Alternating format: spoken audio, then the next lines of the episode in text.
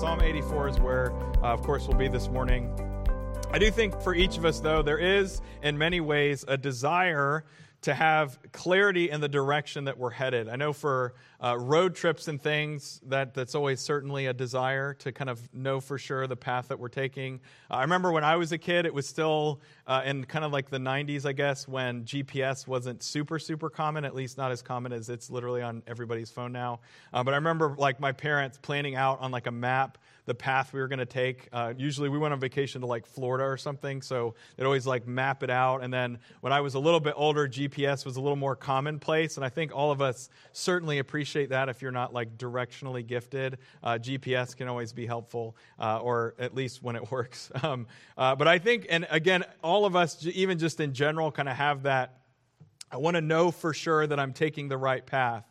And I think a really good proof point for this is I don't know if you've ever been on some sort of trip or in just maybe an area you don't know and like you're driving and someone else is navigating and typically it's like on the highway where it's like all right you know where it's coming up it's coming all right is it uh, is it this exit or the next exit? And they're like it's the next exit. Wait and the next like this this next exit or the next next exit? Like you're gonna miss it! Ah! you know so uh, we have that like i have to know that the turn i'm about to make is the one. Is it this one the next one this this one or the next you know? There's always that like you know conflict. If it's marriage you know it's beneficial maybe i don't know typically not. But uh, we all kind of maybe you've been in that kind of situation. And i do think uh, uh maybe on a shallow level that proves that all of us do in some sense like to have clarity in the direction that we're heading. You can connect that thought, you know, generally, maybe to like your career uh, or just something maybe about a goal or ambition, whatever the case may be. But again, as we're looking at God's word this morning, as Christians, there should be there should be an inner desire to ensure that we're headed, quote unquote, in the right direction. To know that the path that we're on is actually one that honors, pleases, and glorifies God. Now, of course, I say obviously the first step to this is salvation, right? You have to have a, a personal relationship with Jesus Christ in order to be able to live a life that honors Him. But again, it, of course, it just doesn't stop there. You have, you know, sanctification, you talk about all that stuff. But the whole point is, even after salvation, we continue in our lives, to, we should have that desire to ensure that the choices we're making are pleasing God, that we're headed, uh, quote unquote, again, in the right direction. Maybe you've heard quotes like this uh, The choices you make make you. You know, we usually say this stuff to like graduating seniors, whatever. Uh, the choices you make make you. It's sort of the idea that the formative nature of the decisions that we make. Uh, or maybe you've heard this one uh, you are, this is real deep, you are who you have been becoming, right? You are right now who you have been becoming. It is an idea, again, the choices or even sometimes experiences that we have kind of influence from the past, influence who we are right now. So, again, another uh, helpful quote, I guess. Um, this is one I've always found interesting. I don't know if you've heard it a man may know his future state by his present choice. A man may know his future state by his present choice. And again, it speaks a lot of these same principles. You make choices right now that will affect where you are as you kind of head, quote unquote, into the future. Now, a lot of these things, again, you can take positively or negatively. Uh, this morning, though, we're kind of looking at it, I say in a positive light, in the sense of Psalm 84 gives this clarification of the direction, and not just the direction, but what it looks like in our lives as believers um, to live a life that is worship centered on God. You can study passages like 2 Timothy 2, uh, Romans chapter 12, or even Ephesians 4, and so many others that make this very clear that as followers of Jehovah God, we must have the goal, or I guess if I could be so bold as to say, the ambition, we should be ambitious to be living a life that does honor, glorify, and, and again, that worships God. So if you want to take like the sermon this morning and put it in one proposition or put it in a thesis statement, maybe, um, it would be this. As people who claim to love and follow God, our greatest desire should be to live a worship centered life. As a person, as people who claim to follow God, our greatest desire should be to live a worship centered life. And of course, the question, as I said, it kind of becomes what does that look like? And that's where Psalm 84 kind of steps into the light. Psalm 84 gives us a picture of what it looks like, both practically in our lives, maybe through our attitudes or our perspectives in difficulty, but it also exposes internal things uh, like sort of what we truly value, uh, what sort of things do we identify with, or what are kind of our ultimate goals, the things that we want. Those things kind of expose if we are living in the direction of a worship centered life. This psalm will force you as a Christian to ask and really to answer this question Is God enough for you? Now, the question is not, Is God enough, right? Because we know that. The question is, and the, the question that Psalm 84 forces us to ask ourselves is Is God enough for you? Or do you find yourself often seeking for God and, right? I want God and comfort. I want God and deliverance. I want God and answers. Or are you just content with God? Psalm 84 will confront us again with a similar question that actually Job has presented with us um, as from Pastor Kenny's messages the last few weeks. The perspective's a little bit different, but really the question is actually the same thing. Do you worship God because he's God, or do you worship him because of the things that he does for you? Remember, God is enough. That's not the question. But is he enough for you? As Christians, we should desire for God to be glorified, to be worshiped in the lives and in the choices we make. And again, this connects well to Psalm 84 because it dives into how, how that desire should manifest itself in our lives. So the question, is God enough, is actually answered for us as we work through Psalm 84, and then as we kind of take those principles and look at our own lives. Just a little bit of background information in Psalm 84. Obviously, there's a lot of Psalms, so a lot of them have some unique context to them.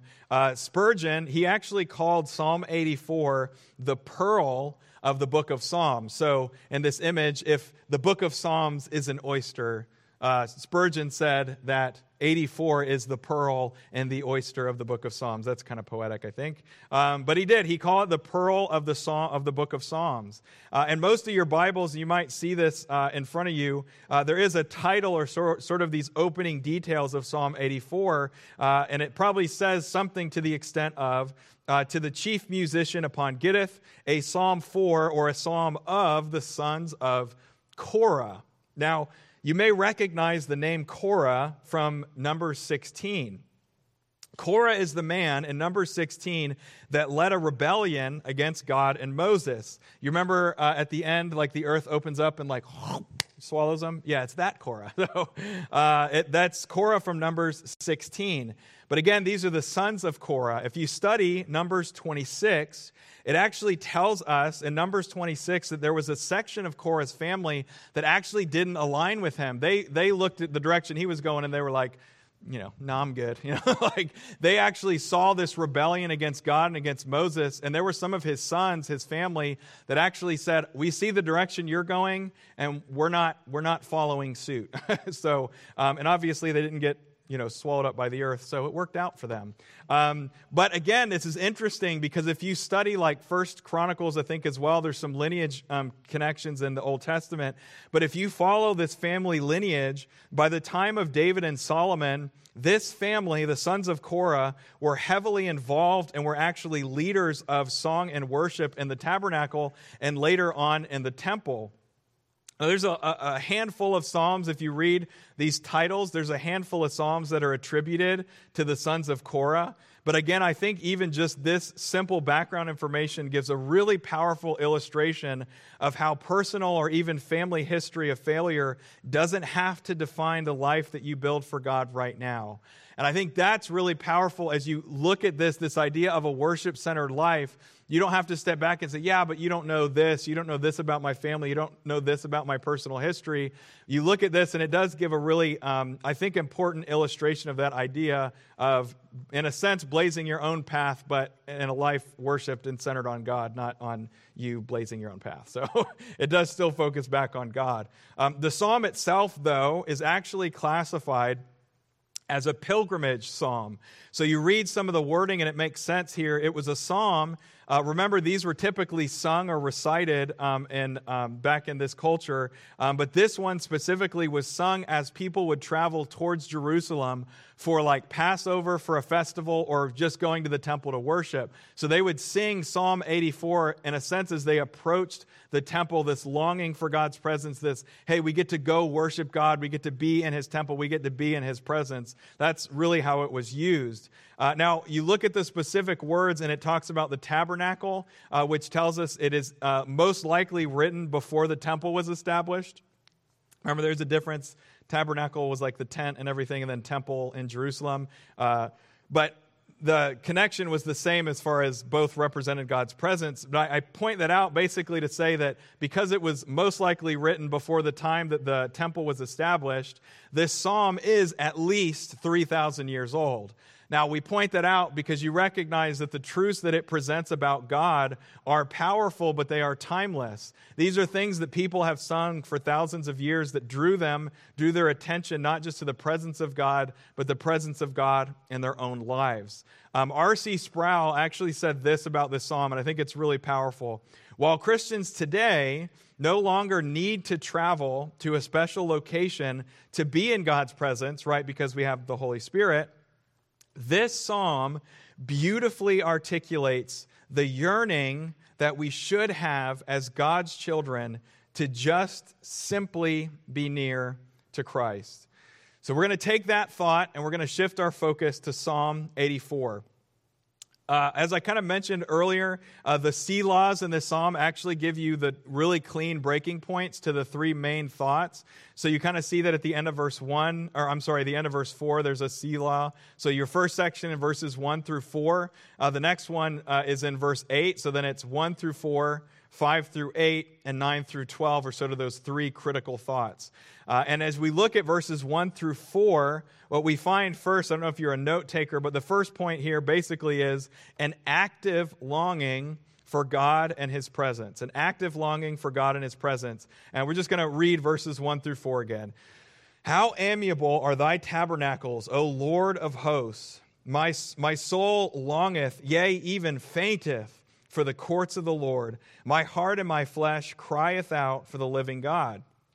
Yea, the sparrow hath found an house, and the swallow a nest for herself, where she may lay her young. Even thine altars, O Lord of hosts, my King and my God. Blessed are they that dwell in thy house. They will still, they will be still praising thee. Selah.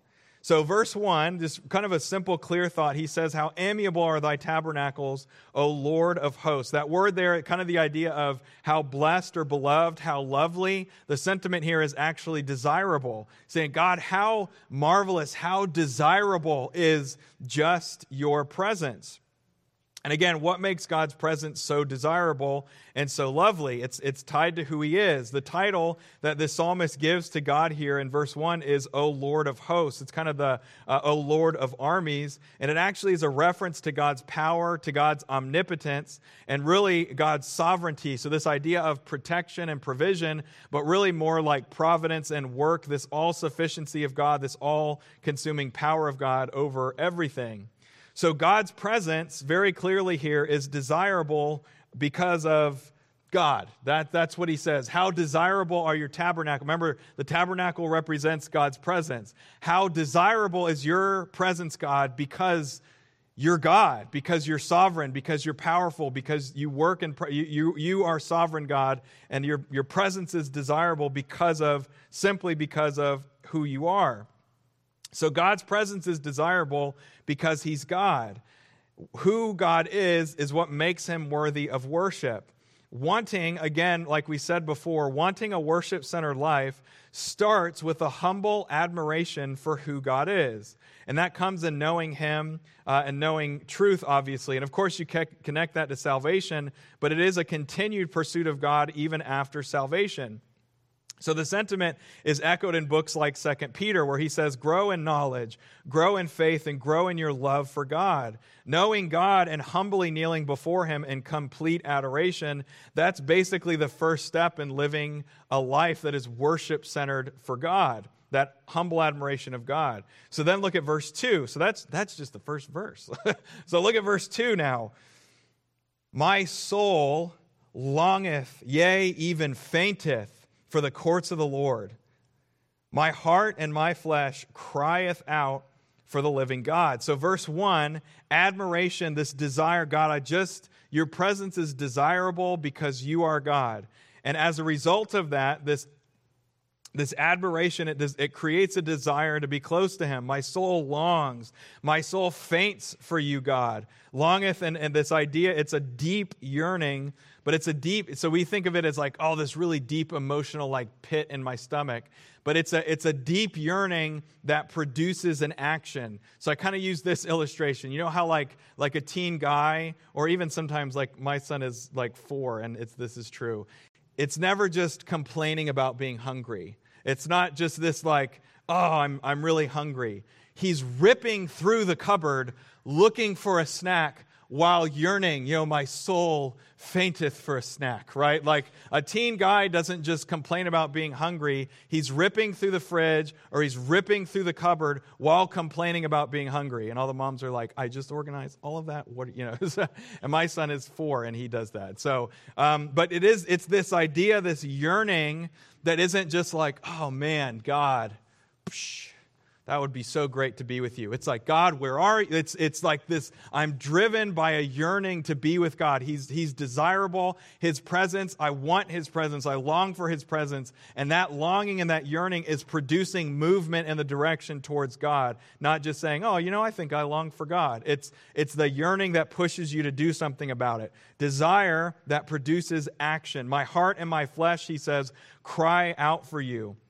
So we find admiration, uh, uh, this admiration for God, holy humility before Him, love for Him, and that admiration, uh, that admiration le- uh, ignites this desire to just be with Him, to be close to Him, and that all produces the action in order to pursue Him. So he says that my heart and my flesh, right, they cry out. Everything inside of me, everything outside of me is just crying out for you, God. Now the Hebrew word there is really fascinating because it doesn't really denote a specifically positive or negative emotion.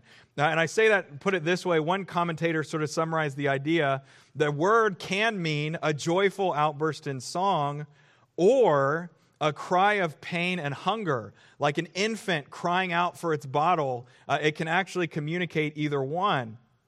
So, this is fascinating again because what's interesting is that both are tied. A cry of, or a joy, joyful song, or a cry of pain are both tied to just wanting to be close to God, not someone seeking some vain blessing or deliverance or something, just someone crying out in pain or crying out in joy, saying, God, I, I just want you. I just want to be with you.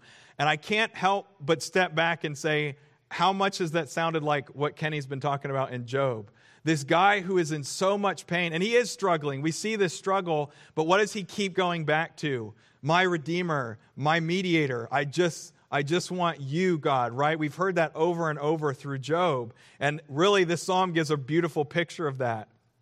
So, admiration, right? Uh, desire and action, it's all built on the simple foundation of God. Nothing more and nothing less. Just a passion to be close to Him, whether in rest and joy or in pain and trial. And then, of course, we come to verses 3 and 4. He says, Yea, the sparrow hath found an house, and the swallow a nest for herself, where she may lay her young.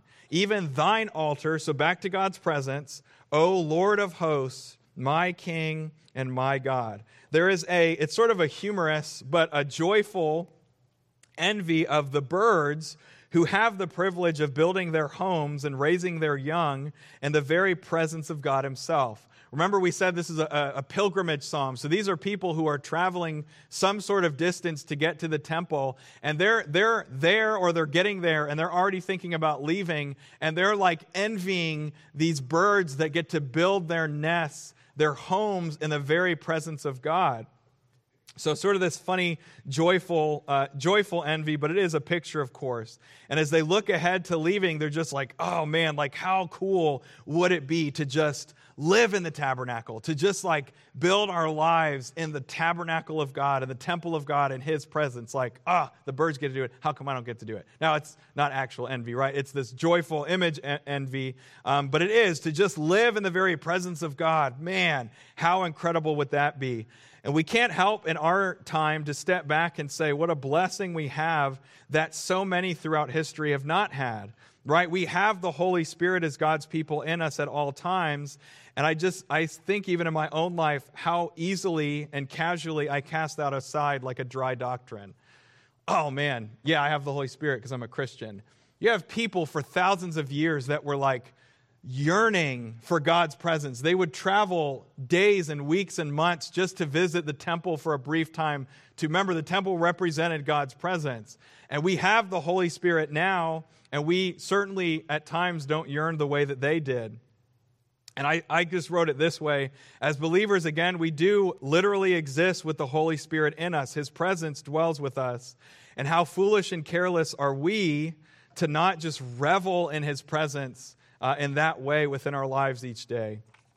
He mentions the sparrow and the swallow. Uh, many commentators note these are these are tiny birds, and some have actually noted, even in like the ecosystem, how basically insignificant both both of these birds were. Like little tiny sparrow, little tiny swallow. These really insignificant animals, and yet what we find is these quote unquote insignificant creatures find peace, rest, and security in the presence of God. He even mentions one raising her young, her children in the presence of God.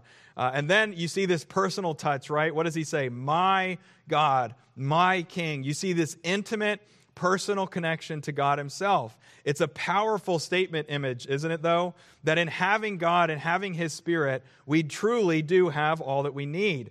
And it begs the question why on earth would you want anything else? How could you want anything else. The initial step into living a worship centered life is placing a humble priority on God's presence within our lives and chasing it with passion, with humility, and with consistency. And he says, Blessed are they that dwell in thy house. So it's this lockdown. I'm dwelling, I'm locked into your presence, God. And he says, They will be still praising thee. There is this constant praise, this constant worship, the people that live and dwell in the presence of God, that live a worship centered life, uh, to kind of tie that idea in. And it forces us to ask the question what does your pursuit of God look like? Are there stipulations or there exceptions to your pursuit of worshiping God? Is worshiping God just sort of like the end goal itself? Or are you worshiping God because you want to get something from Him? Now, I, you kind of think about how to illustrate some of these things because a lot of it we hear, and I think a lot of that, again, I'm not like, you're not shocked by some of these statements, but we wonder what does it look like? And, and what does my pursuit of God look like? And what is it supposed to look like? And I kind of look at my own, maybe my own life uh, in, in a, maybe a practical sense, and I, I kind of thought about the time that I was pursuing my, my not then wife, but my current wife, who was not my wife then. And I kind of think back to Bethany and that, that sort of pursuit of her and just trying to like beg her to spend her life with me, you know? Um, but you go, I kind of think back to that time we were friends. We kind of knew each other. Uh, and then through different stuff, we were hanging out in a group of friends. So uh, we spent, we got, we were friends in different ways, sort of like casually, whatever. Um, we had similar groups or a similar group of friends at one point. So we were like hanging out with each other in a group of friends. So I got to know her that way. Uh, and as I got to know her more as a friend, uh, I, I wanted that group to shrink uh, very quickly um, I, I wanted to just be with her. I just wanted to talk to her. I wanted to get to know her. I didn't want all these other people uh, distracting her from moi, you know. I wanted the group to shrink. I just wanted to be close to her, just talk to her. I just wanted to get to know her.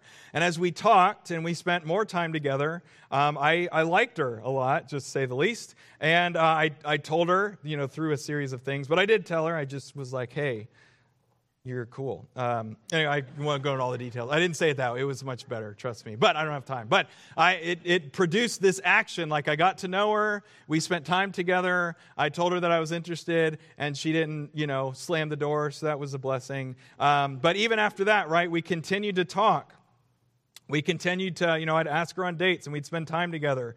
And I liked her. Again, I told her, I shared that with her, so we started dating. We met each other's families. But again, we continued, even as we dated. I got to know her even better and better, talking to her, getting to know her, and fell in love with her. Probably quicker than she fell in love with me. Uh, but I'm, I'm, hey, I'm humble enough to admit that, okay? So, uh, but, just kidding. Um, but the whole point, right, I'm pursuing, and this knowledge produced this love, and this love produced, uh, right, this, the more time that we spent, the more time that we hung out and talked, it drove me to action. I bought a ring, right? And I got down on a knee and I begged her to marry me. And she said yes, thankfully. Um, but it is, again, you go to this, you get married, right? And then we continue to grow and continue to learn, continue to work through conflicts together, building a family and a home. But even in that, we're still getting to know each other. We're still learning. Now, I use that as a maybe a silly, but an, an, an illustration. As I got to know her better, I really just admired her, and I still do. Um, and that admiration drove me to pursue a closer walk with her. Just her, no one else, right? I wasn't, I wasn't feeling out options. Not that I had them, but, uh, you know, it wasn't like, oh, I'll see if this, I'll kind of keep a couple things going and see. Like, I wanted to be close to her. I wanted to be friends and, you know, just, I just wanted to be with her. I wanted to know her uh, to the extent even sometimes to the loss of other relationships, but I was willing to pursue her. There were no stipulations placed on my time with her when we were dating, and I wasn't ever looking for or even willing to make excuses to not be with her. Now, again, I'm not like over spiritualizing my pursuit of Bethany, but I, I look back at that, and what I have to do is go, okay, is that even kind of the way that I chase after God?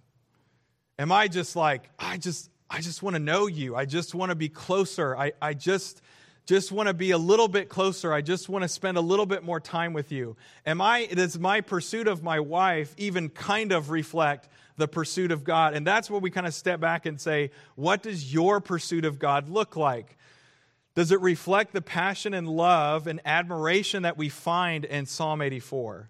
Because it's easy to look at some of that information and go, oh man, that guy, man, he is just he's on fire. You know, like we're like, that's cool.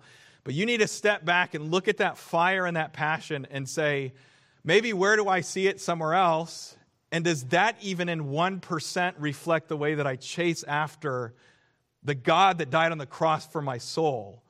The God that loves me and takes care of me and protects me, provides for me, and, and even the most difficult, painful things. And that's actually a perfect thought as we move into the next section, right? What does your pursuit of God look like? Does it reflect the passion and love that we find in 84?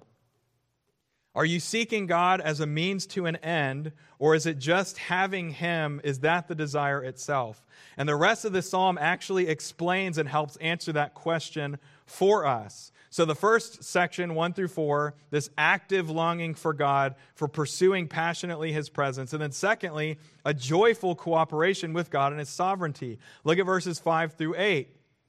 Blessed is the man whose strength is in thee, and whose heart are the ways of them. Who passing through the valley of Baca make it a well. The rain also filleth the pools. They go from strength to strength. Every one of them in Zion appeareth before God. O Lord God of hosts, hear my prayer. Give ear, O God of Jacob. Selah. So, verse 5, right, he says, Blessed is the man whose strength is in thee and whose heart are the ways of them.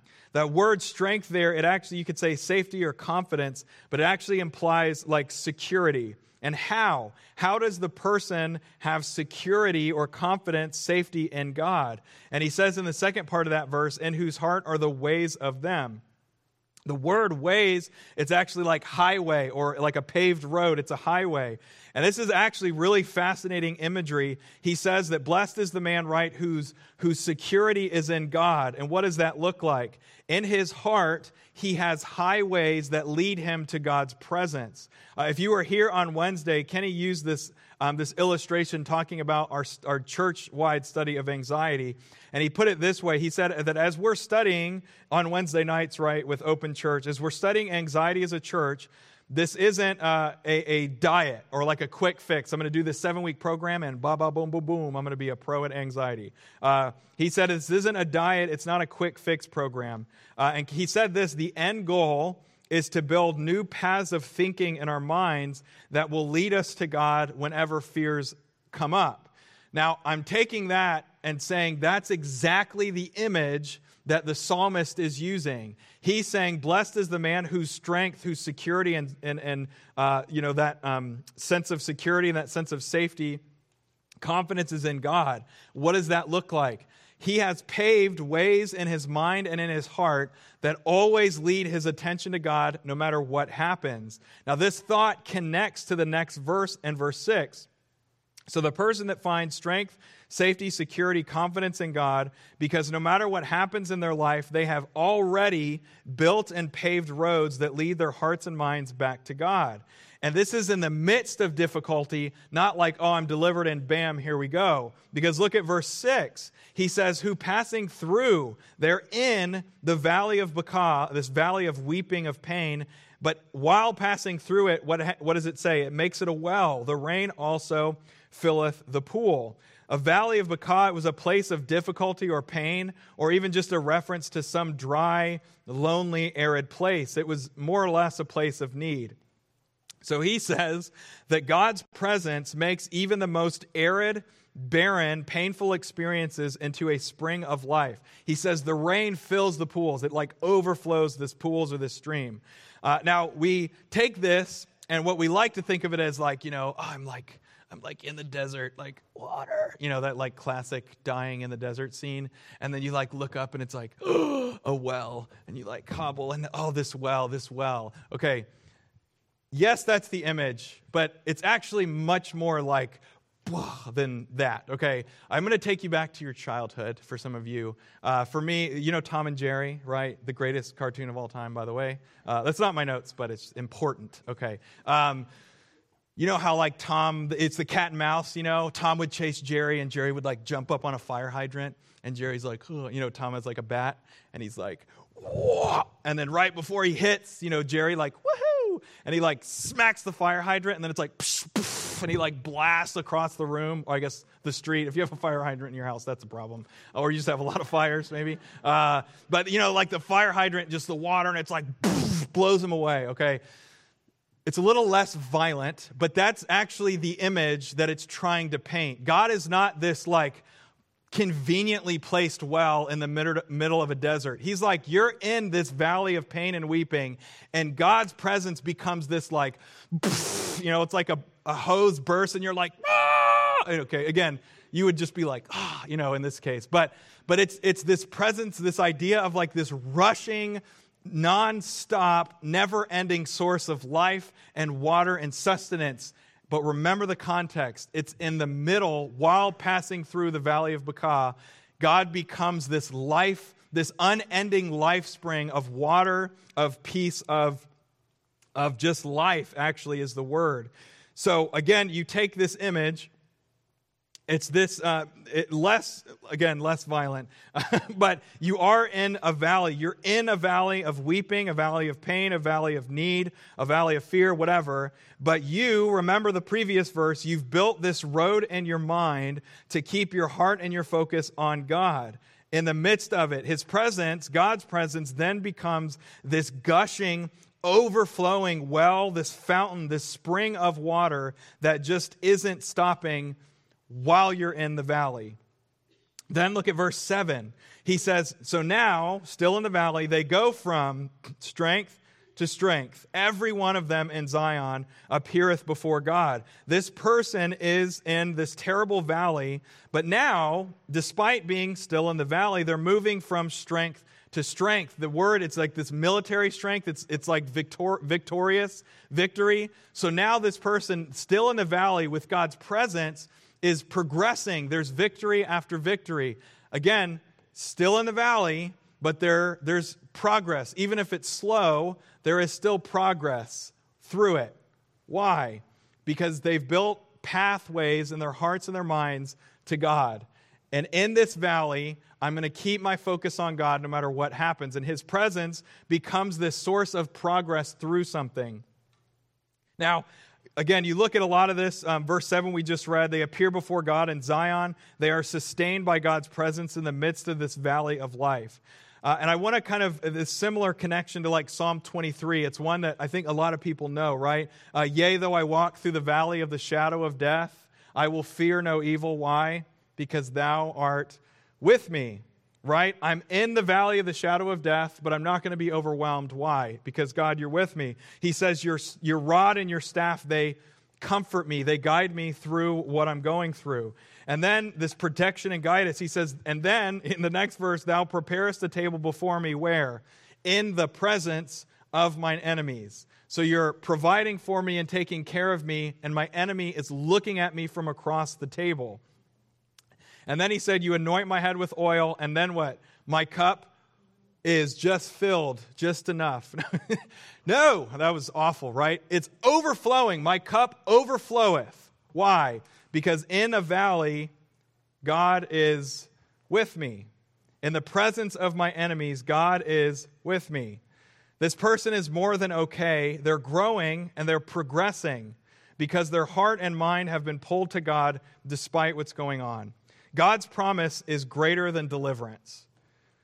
It is Him, His presence in the midst of whatever He has sovereignly done or allowed. And we have to say, there is no greater or more comforting truth than that. We shouldn't seek, uh, we, or we should only seek God. And then you have verse 8 O Lord of hosts, hear my prayer. Give ear, O God of Jacob. This is my heart's greatest cry and prayer to have God, just God. I'm in the valley of Baca. I want to build paths that excuse me, that lead him, that lead me to him, that lead my heart and my mind to him, that no matter what happens, I want to move from strength to strength. I want to move, I want to progress through this at whatever pace, but basically being sustained by God. And then verse 8 is this Hear my cry, hear my prayer. This is my heart and my soul's deepest longing, God, to just be with you. This is where it hits real life, okay? Do we value comfort more than we value God's sovereignty. Right? God's presence is it's the spring of life in the middle of the desert. But do we value our comfort more than we value God's sovereignty? And how do you answer that? And really, a simple way to figure it out is to ask yourself when any level of difficulty arises, do your trials, your struggles, or do your inconveniences control you or define you. Like, I identify more with my struggles than I do with my God. When I'm in the middle of something, it, and again, sometimes there are things that consume us, understand. And this is again where I think Job is a really helpful picture because you see him in the midst of this darkness, in the midst of this pain, but what does he keep doing over and over and over? Crying back out to God. So again, this isn't this perfect you know, I just respond perfectly every time something happens. But it is the idea that no matter what's going on, my focus is here, or am I willing to just identify with the problem that I'm in? Do I allow my current situation to dictate my attitude, to dictate my perspective, or to dictate my desires? Do you find yourself saying things like, well, I wouldn't be this way if God hadn't? Or uh, maybe I wouldn't be struggling with this if so and so hadn't. Or I was given such and such diagnosis and therefore I, right? Is something temporal, like a hardship or a discomfort, given control over you? Does that become your identity? Or, like we see here, have you built paths in your heart and in your mind that always lead you back into the presence of God? The spring and the well of life in life's most difficult or painful valleys. And this is where I think this critical question, we're actually going to come back to this. But do you have a desire to just get out? Do you have a desire to just, I just want to break? Or do you desire only to walk through it with your Savior? We're going to come back to that because it's actually a really critical closing thought. Um, but this is a question you need to hold on to. Is deliverance, is deliverance or comfort your lowercase g God? Or is the peace of God's presence what you solely chase after? So we see an active longing for God and his presence in 1 through 4, a joyful cooperation with God and his sovereignty in 5 and verse uh, through 8, and then lastly, this last section, a humble spirit before God and his holiness. Uh, look at verse uh, chapter 84, I'm sorry, Psalm 84, um, verses 9 through 12 now. Behold, O God, our shield, and look upon the face of thine anointed. For a day in thy courts is better than a thousand. I had rather be a doorkeeper in the house of my God than to dwell in the tents of wickedness. For the Lord God is a sun and shield. The Lord will give grace and glory. No good thing will he withhold from them that walk uprightly. O Lord of hosts, blessed is the man that trusteth in thee. So, 9 and 10 again Behold, O God, our shield, and look upon the face of thine anointed. And you see, even in the next verse, that his focus actually shifts to eternity. So we talk about God's presence and wanting to be in it. We look at this life and say, oh, this valley, and I can cry out to him. He's with me in this valley. And then he shifts his complete focus to eternity. The word shield obviously points us to the ideas of protection and deliverance, but the question becomes protection and deliverance from what? What's fascinating is that the word here for anointed is actually the Hebrew word for Messiah. And again, many commentators note that this is a clear allusion to Jesus Christ and his work on the cross to shield us from God's wrath. And then he goes on to say that a day in your presence, God, is a greater joy and it is more desirable than a thousand days in any other pleasure or luxury. I am overflowingly content to serve and to worship with you uh, with no care for this world's greatest luxuries. So, again, fascinating because he says in verse 10, right? A day in thy courts is better than a thousand. Uh, and it's this simple thought like a moment, just one moment with you, God, is better than like an eternity without you.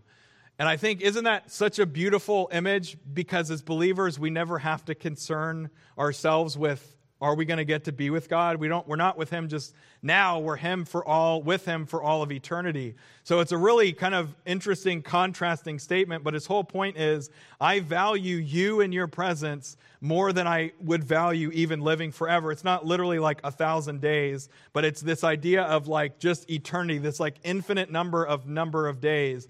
I would rather just be with you for a moment than not be with you for eternity. Of course, through Christ we have eternity with him.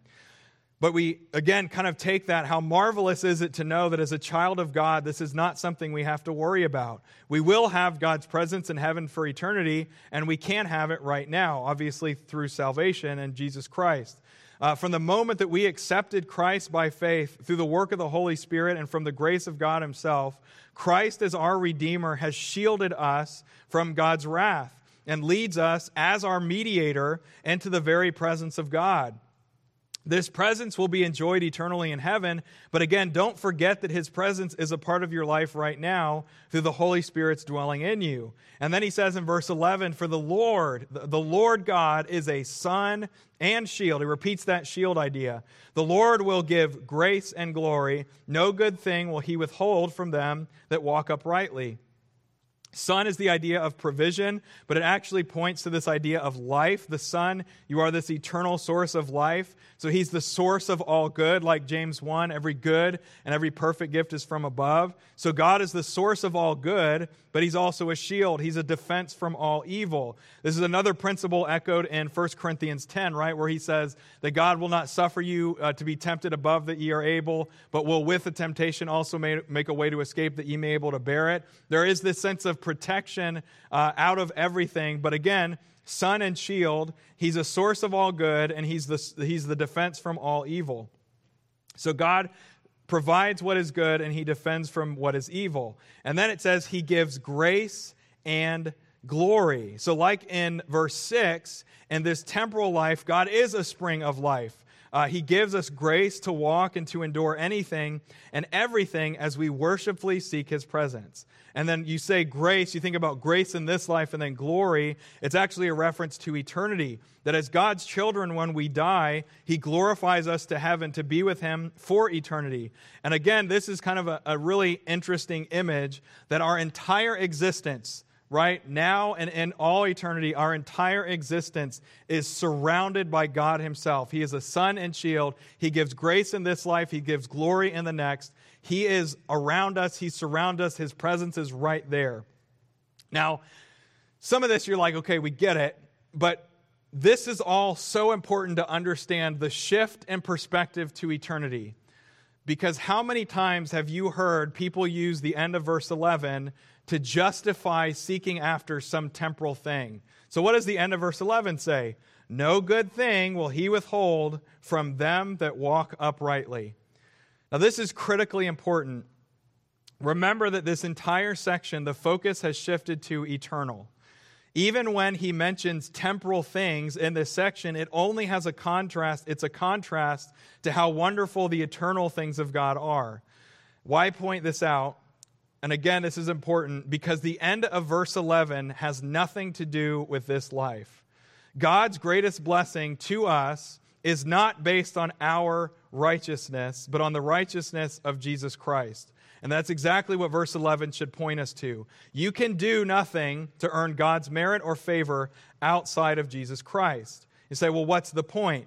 He says, God will not withhold himself from those who walk in the righteousness of Jesus Christ, or those who have the righteousness of God laid upon them by Jesus Christ. It is because of Christ that we can walk per- perfectly, or I should say peacefully, with God. You don't have to turn there, but this is an, a sentiment echoed in Romans chapter 5, verses 1 through 5. Some of you, this will be a familiar passage. Therefore, Romans 5, 1 through 5, being justified by faith, we have peace with God through our Lord Jesus Christ, by whom also we have access by faith into this grace. So you see, grace wherein we stand and rejoice in the hope of glory of the glory of God. And not only so, but we glory in tribulations also, knowing that tribulations work patience, and patience experience, and experience hope. And hope maketh not ashamed, because the love of God is shed abroad in our hearts by the Holy Ghost, which is given unto us. It's interesting, we see peace with God through Christ, and you see these themes echoed of grace and glory, but it's through Christ before God. Paul draws our attention to Christ in that situation as our, our status is tied to Jesus Christ. But again, it's really a very similar image here. And again, coming back to this idea, using this psalm, using Psalm 84, specifically the end of verse 11, to preach a spiritualized materialism is irreverent, it's naive, and it is short sighted. This, en- this entire psalm, remember, every verse of this psalm has been only about the beauty of God's presence, the spring of life that is God's sovereignty, and the eternal blessing of serving Him now and dwelling with Him forever.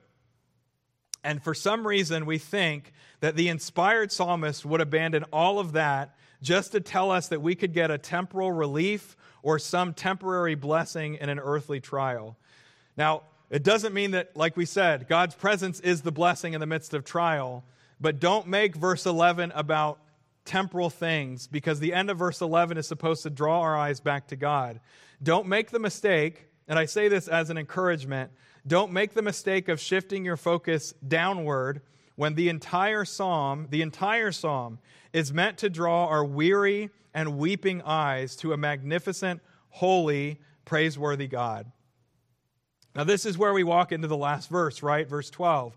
O Lord of hosts, blessed is the man that trusteth in thee. The blessing of God's presence, of living a worship centered life, comes simply in anchoring yourself to Him. I kind of put it this way if you, if you want a summarized version of Psalm 84, if you're like, just give me the short version of Psalm 84. You really only need to read, I mean, read the whole thing. but if you're in a hurry, read verse 1 and read verse 12. So let's just do that. Summarized version of Psalm 84. How amiable, how desirable are thy tabernacles, O Lord of hosts. And then verse 12, O Lord of hosts, blessed is the man that trusteth in thee. How wonderful how lovable, how desirable, God, is your presence. The greatest blessing comes in simply just anchoring my soul to you. That's Psalm 84. You say, why didn't you just do that at the beginning? Because I needed to fill more time. Uh, but 1 and 4, 1 and 12 give you the exact summary of exactly that this psalm is talking about. God's presence is d- to be desired because he's God. Now anchor yourself to him. The end. that's, that's Psalm 84. Now, in conclusion, we're going to come back to a question that we asked in the beginning Is God enough for you, or do you always seem to need God and, God and something else? And I think even most of us would say, Well, I do want God. I don't, you know, most of us wouldn't say that. But maybe we say, I do want God, but do you always seem to want God and comfort? Do you always seem to want God and understanding? Do you seem to always want God and deliverance? If you remember a few weeks ago, Kenny actually addressed this in Job. He said, Are you seeking God or are you just seeking your answers? I don't know if you remember that. Are you seeking God or are you just seeking your answers? And again, I'm taking that and, and adding to it. Are you seeking God or are you just seeking the things that you want through Him? Is God just a means to an end for you? And again, how do I know? And we just need to read back through Psalm 84. Are hardships in your life opportunities to grow, to create new paths in your heart and mind that lead to God? Or when any level of stress or difficulty comes, is it given control over your emotions? Does that trial become your identity? Does it define and consume who you are, or does it justify or excuse the things that you do? I think, again, you can take this in a lot of directions, but it really forces you to do a lot of self reflection, to look at yourself and say, again, what does my pursuit of God look like? And does it reflect the passion and the love that this psalm does for pursuing God? When in the valleys of life, uh, or when the valleys of life cease to become springs of God's grace, that's when we need to consider if we've missed the point. Now, we say that not as a reprimand, right? Because there are, uh, and I would say many of you that we maybe I know of, or a lot of you may be going through things that I'm not aware of. And it's not to say, well, get over it. that's, that's, remember, okay, that would be totally against everything that Kenny's talked about through Job, right? Dealing with the sufferer. The point is not get over it. The point is remember God's with you. And that is an encouraging thing, regardless of what we're dealing with. Um, and, and some of you, you know, I thought about, I'm going to make a statement and I, I, thought about trying to explain it, but I think for most of us, if you've experienced it, your mind goes immediately to an experience. I'm going to read this twice. One of the sweetest experiences in life that you will ever have is not being lifted out of a valley, but in looking up and realizing that God is walking with you through it. I'm going to read that again because I need you to just soak it in, okay? One of the sweetest experiences that you will ever have in this life is not being lifted out of a valley, but in looking up and realizing that God is walking with you through it. Study Psalm 23, study Psalm 46, study Psalm 84. and you see that the really the sweetest experience is knowing that God is with you. Now, why do I say that? Does that sound appealing to you? like, eh, I'd rather be delivered. I'd rather be, yes, oasis, out of the desert into the oasis. Now, I'm not saying we don't struggle with that, okay? Because we all have had that feeling. But I want you to understand does walking with God through something sound more appealing than being delivered from it? Because if we value deliverance more than we value God, it tells us that he is not our greatest desire, but our temporal comfort, our temporal comfort is an idol. It's something that's keeping us from enjoying the presence of God in the middle of what we're suffering through. A worship centered life is a life lived moment by moment, celebrating God's holiness, resting in God's sovereignty, rejoicing in God's provision, praising God in blessing, trusting God in trials, and walking with God through all of it. There's a quote in closing I want to share. Uh, Al- Alexander Maclaren, he was a Scottish preacher in the 1800s. He said this because, because God is who he is, because God is who he is, it is the highest wisdom to take him for our true good and never to let him go. just have to ask is that your perspective? Is God, God's presence, your highest good, and is it something that you refuse to let go of? And I do think that's a question that we are confronted by in Psalm 84. Let's pray. Lord, we, uh, we love you so much, and the question in our life is not, um, are you desirable or are you worthy? God, that as we've seen, as Kenny has worked through Job, as we see in, in all over your word, but even as we see this morning in Psalm 84, that you are to be desired, God, that you are worthy of our worship, you're worthy of our praise, you're worthy of, of all of it. And I pray that you would confront each of us, my own heart as well, um, to step back and to ask if my praise, if my pursuit, if my passion for you reflects a heart that truly loves and values you. I pray that you would challenge each of us as individuals, um, but even as a church, God, that our church would long for to love and to value your presence, to seek it in our lives, to seek it in our homes, to seek it in our church, God, so that we can reach uh, our community, our families, our friends, that we can reach anybody uh, through influence for your honor and for your glory. Lord, you are holy, you are to be praised, you are to be served, and we just pray that you would confront us with that this morning. We love you so much. In Jesus' name, amen.